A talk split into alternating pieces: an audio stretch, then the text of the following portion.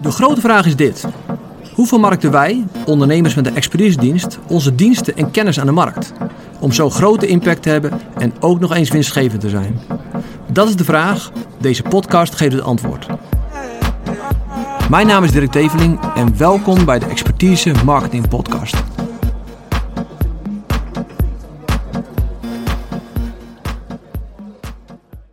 Vandaag ga ik het hebben met je over een erg belangrijk onderwerp. Uh, en ik heb het maar uh, even als titel genoemd. Uh, zo krijg je alleen de beste klanten. want dat is wat je wil. Je wil de beste klanten. Je wil niet allerlei klanten. Je wil veel klanten, maar je wil veel van de beste klanten. en voordat ik de inhoud inga, moet ik eerst even terugspoelen naar mei 2019.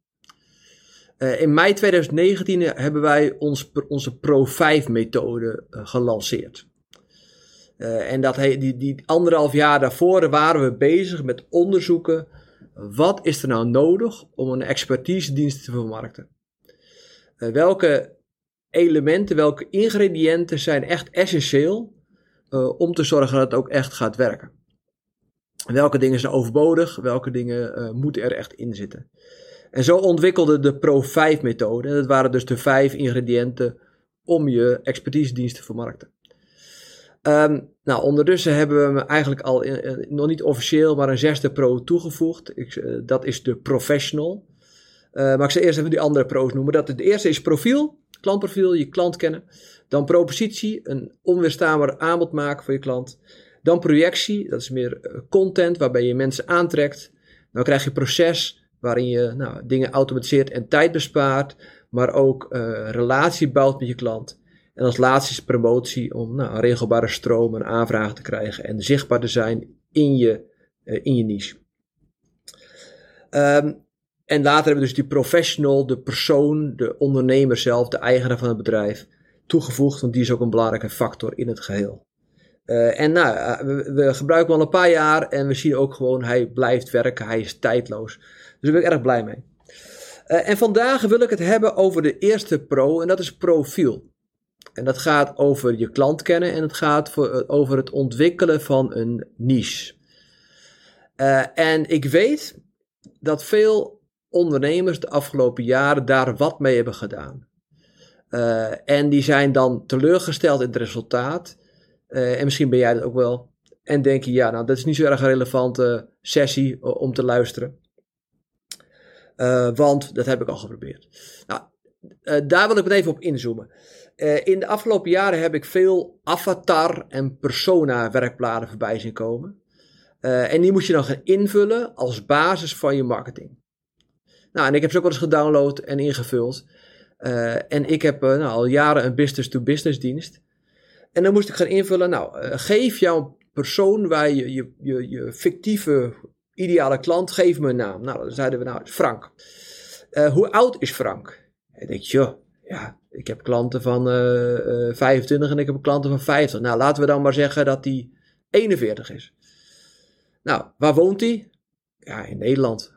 Want ik kan iedereen in Nederland helpen. elke, dus ja, nou ja, dan woont hij maar in Utrecht. en wat voor auto rijdt hij?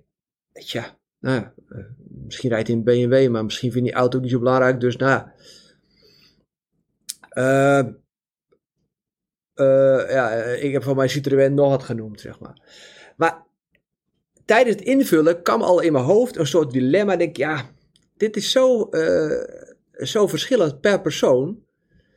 Uh, dat ik denk, dat werkt niet. En, uh, en dan, wat, hoe moet je dat gaan toepassen in business to business bij expertise Hoe ga je dan je content aanpassen? Je gaat niet zeggen, dit is een advertentie van Frank, uh, die 41 is. Dus ik merkte dat werkte niet. En zo hebben dus heel veel bedrijven hebben dat de afgelopen jaren gedaan. Dus persona of avatar werkbladen ingevuld. En die werkte niet. En sommigen gingen al een stukje dieper en dat was wel goed. Wat is het grootste probleem van je klant? Denk, ah, oké, dat kan ik nog wel noemen. Maar als je in de business to business zit, dan is een, een werkblad wat op de persoon gericht is, op de demografische kenmerken en de situatie van de persoon, of die een gezin heeft of niet en wat voor rijdt, is totaal niet relevant. Dus uh, daarmee zijn we misleid en daarmee ben ik misleid. uh, als je business-to-business zit, dan gaat het om de zogenaamde firmografische kenmerken en de psychografische kenmerken. Want het gaat over het probleem van het bedrijf. Het gaat niet om wat voor een uh, auto uh, de beslisser rijdt. Want de beslisser in een bedrijf kan totaal anders zijn. Die kunnen enorm variëren. Terwijl het bedrijfsprobleem, uh, de, de firmografie en de psychografie bij de beslisser en misschien wel bij de eigenaar, dat is iets wat gemeenschappelijk is. Dus toen wij dat voor het eerst gingen doen, toen opeens kregen we momentum. Toen ging er wat gebeuren. Toen denk ik, ah ja, maar nu snap ik. Toen werd het relevant voor mijn content. Uh, maar ook voor mijn targeting en al die dingen. Dus als je teleurstellingen hebt mee gehad dan, uh, en niet, niet heeft gewerkt, dan heb je waarschijnlijk het verkeerde gedaan. En ben je het verkeerde been gezet. Dus blijf dan vooral luisteren. We gaan een stuk dieper en ik ga je ook laten zien de noodzaak en het effect ervan. Ehm,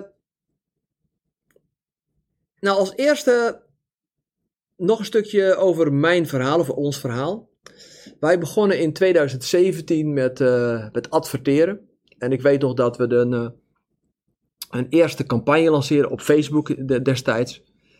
Uh, hebben toen in die tijd niet veel succes mee gehad. Maar ik lanceerde hem in december 2017, een beetje rond de kerst. en ik kreeg meteen leads en ik kreeg meteen aanvragen van, van bedrijven die met mij wilden praten. Dus ik was, nou, tijdens de kerst was ik helemaal hyped, want ik zag dat binnenkomen en ze stonden allemaal voor januari, de eerste week van januari. Dus ik kwam mijn kantoor helemaal vol energie. Denk, oh, dat heb ik nog nooit gehad. Ik krijg opeens online aanvragen van mensen die met mij wilden werken. Nou, de eerste die ik aan de telefoon had, bleek uh, iemand te zijn die uh, voedingssupplementen verkocht. En toen dacht ik, oké. En die deed dan multilevel marketing.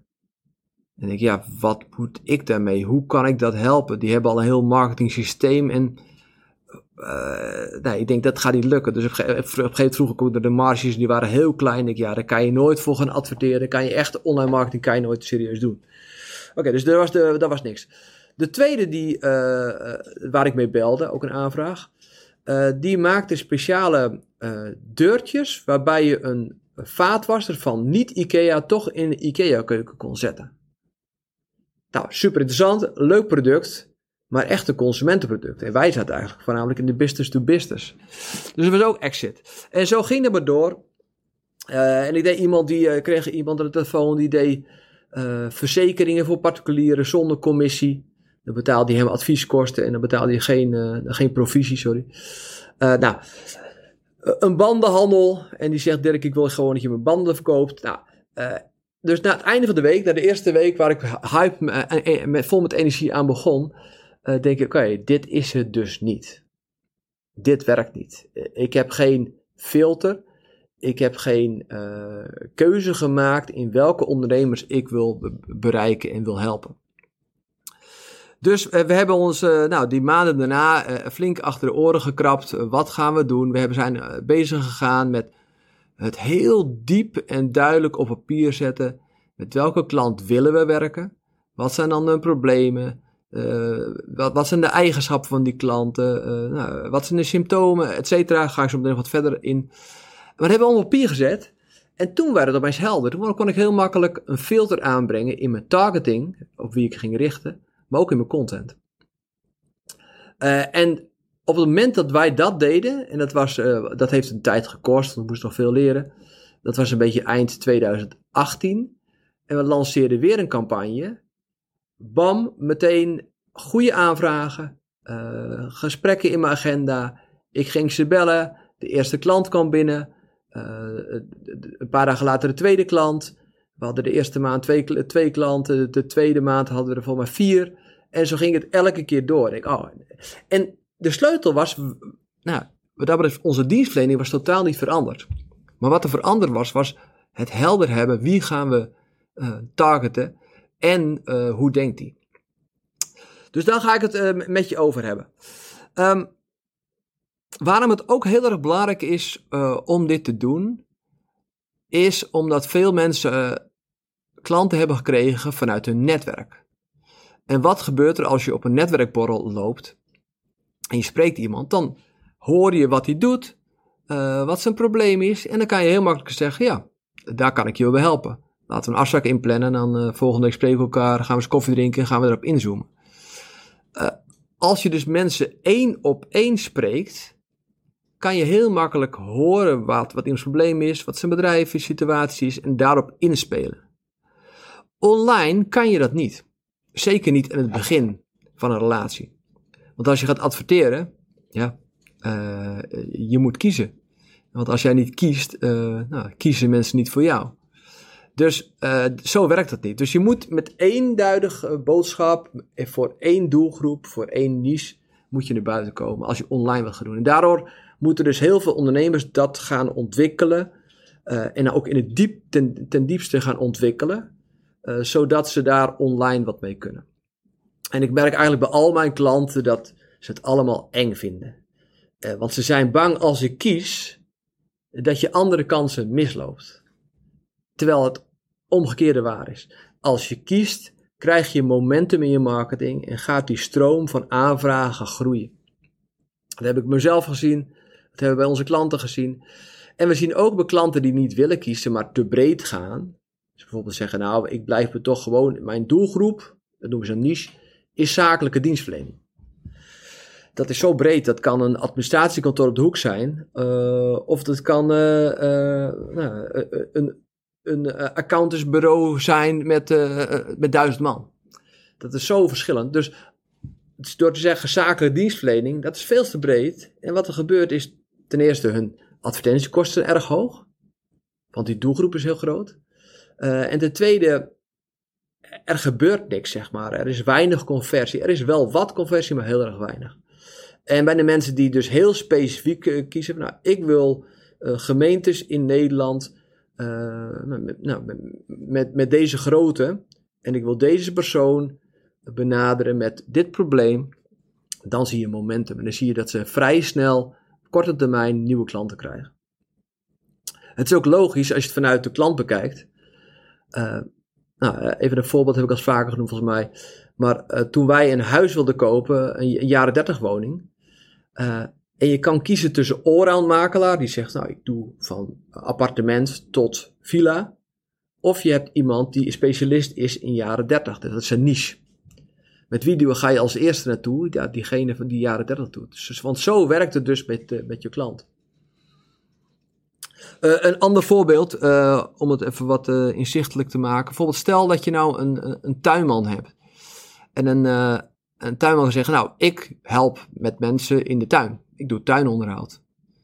Ja, dat is natuurlijk geen niche. Maar als je zegt, nou, ik doe tuinonderhoud voor bedrijven. Wordt heel specifieker. Of ik doe tuinonderhoud voor grote tuinen. Van meer dan nou, 400 vierkante meter. En ik doe dat voor ondernemers die te druk zijn. of nog specifiek, ik doe dat speciaal voor dakterrassen. Je ziet hoe specifieker je wordt, hoe kleiner je doelgroep wordt. Maar in die doelgroep ben je de speler, ben je de enige. En dat is de bedoeling met een, met een niche. Dat je meteen de marktleider wordt in je eigen niche. En daarom zeg ik het ook wel eens tegen klanten: je moet niet in een doelgroep of in een niche van een ander stappen. Want dan krijg je vaak ruzie. Dan ben je niet de marktleider, er is al een marktleider. Maar daar, als je daar dan nou, uh, instapt, is het heel hard vechten om daar marktleider of concurrent van te worden van de marktleider. Dus dat moet je niet doen. Je moet een eigen niche ontwikkelen. Uh, het is alsof je uh, naar een stam in, in Afrika gaat en, en, zegt van, nou, ik ben de nieuwe leider. Nou, ten eerste heeft die bestaande leider daar waarschijnlijk een probleem mee. Maar ook het, de, de, de stam zelf. Ze hebben van, ja, leuk dat jij zegt, maar... maar je kan dus beter een eigen stam starten. En dat kost wat meer tijd, maar op een gegeven moment heb jij een tribe, een stam om je heen, waarvan jij de leider bent. Um, dus je moet kiezen. Je moet uh, keuzes maken en je moet een niche ontwikkelen. Wees niet ba bang om hem te klein te kiezen, want je kan hem altijd nog wat uitbreiden of een tweede, uiteindelijk als die verzadigd is, een tweede niche te, te, kiezen, te ontwikkelen. Uh, maar je zal zien dat je echt momentum krijgt als je dat doet. Uh, eerst even nog het verschil tussen een massamarkt en een uh, niche-markt. Als je bijvoorbeeld Heineken neemt, Heineken bier is een massamarkt. Dat is voor nou, alle Nederlanders, alle, wereldwijd kan Heineken nou, zijn bier kwijt. Dat is ook een, een, bier wat iedereen wel graag drinkt. Maar als je nou brouwerij het ei kiest, daar was ik twee weken terug.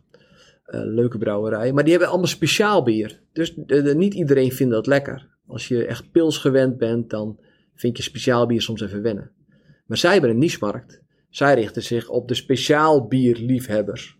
En, en die hoeft helemaal niet te concurreren met Heineken. Dus wordt de, uh, brouwerij het ei en wordt geen Heineken. Probeer geen Heineken te worden. Ja, wat is dan een goede niche? En ik noem het ook wel eens een hyper niche, omdat die heel smal moet zijn. Uh, een goede niche beschrijft ten eerste de doelgroep. Dat kan dus bijvoorbeeld zakelijke dienstverlening zijn. Maar geeft er ook bij een specificatie. Zakelijke dienstverlening uh, met uh, eh, 50 tot 100 man FTE. Dan wordt al heel specifiek. Maar in je niche moet je ook zeggen een probleem. Dus die zegt van nou bijvoorbeeld die veel verloop hebben van personeel in een bedrijf. Nou, dat kan een probleem zijn. en dan daarbij moet er een oplossing zijn die hun rendement met 10% willen verhogen.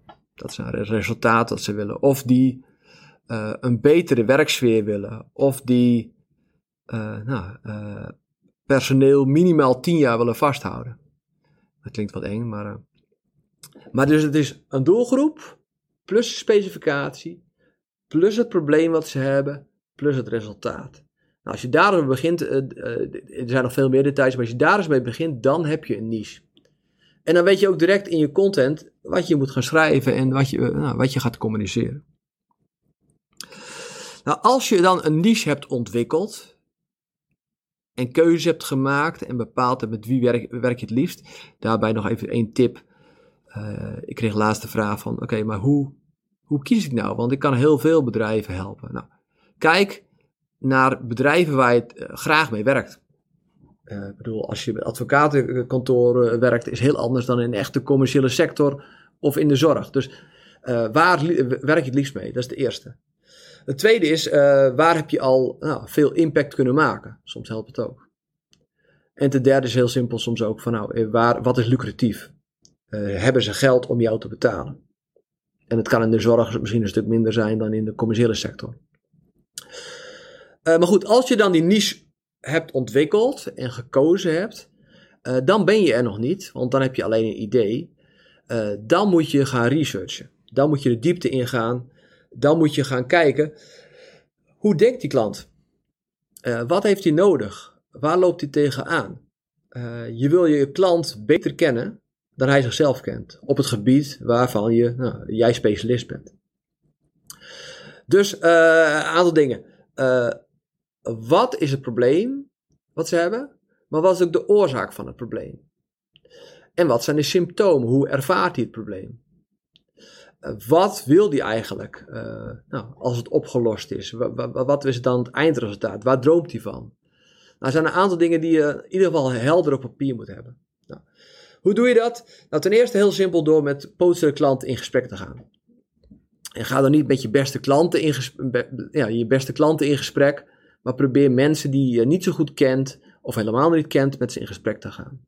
En vraag ze gewoon om een gunst om uh, nou, te, te, te, valideren en, en, en nou, om te begrijpen hoe die denkt. Dus dat is één. Het tweede, kijk op social media naar mensen die binnen jouw uh, niche vallen. Waar schrijven ze over? Waar reageren ze op?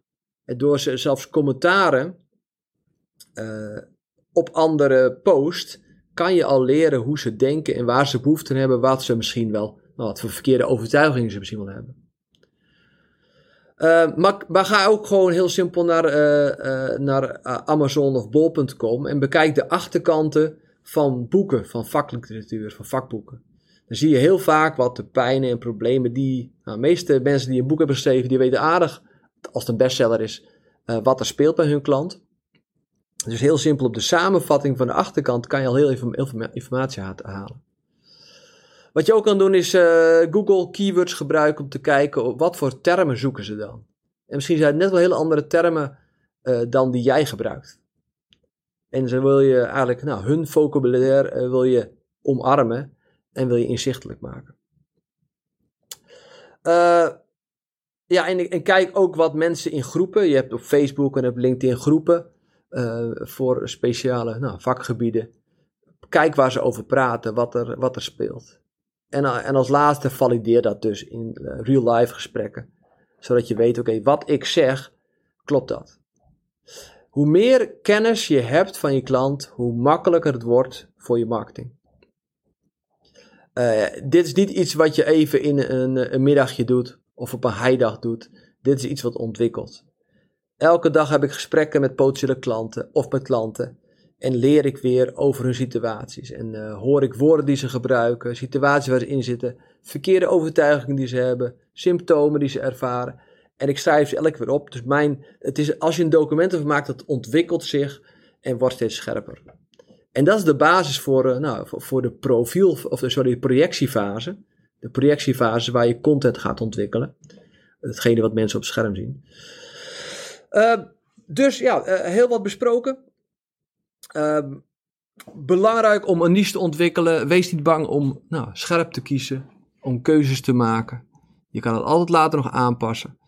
Uh, en duik in die klant. zodat je hem beter kent dan hij zichzelf kent. Yeah.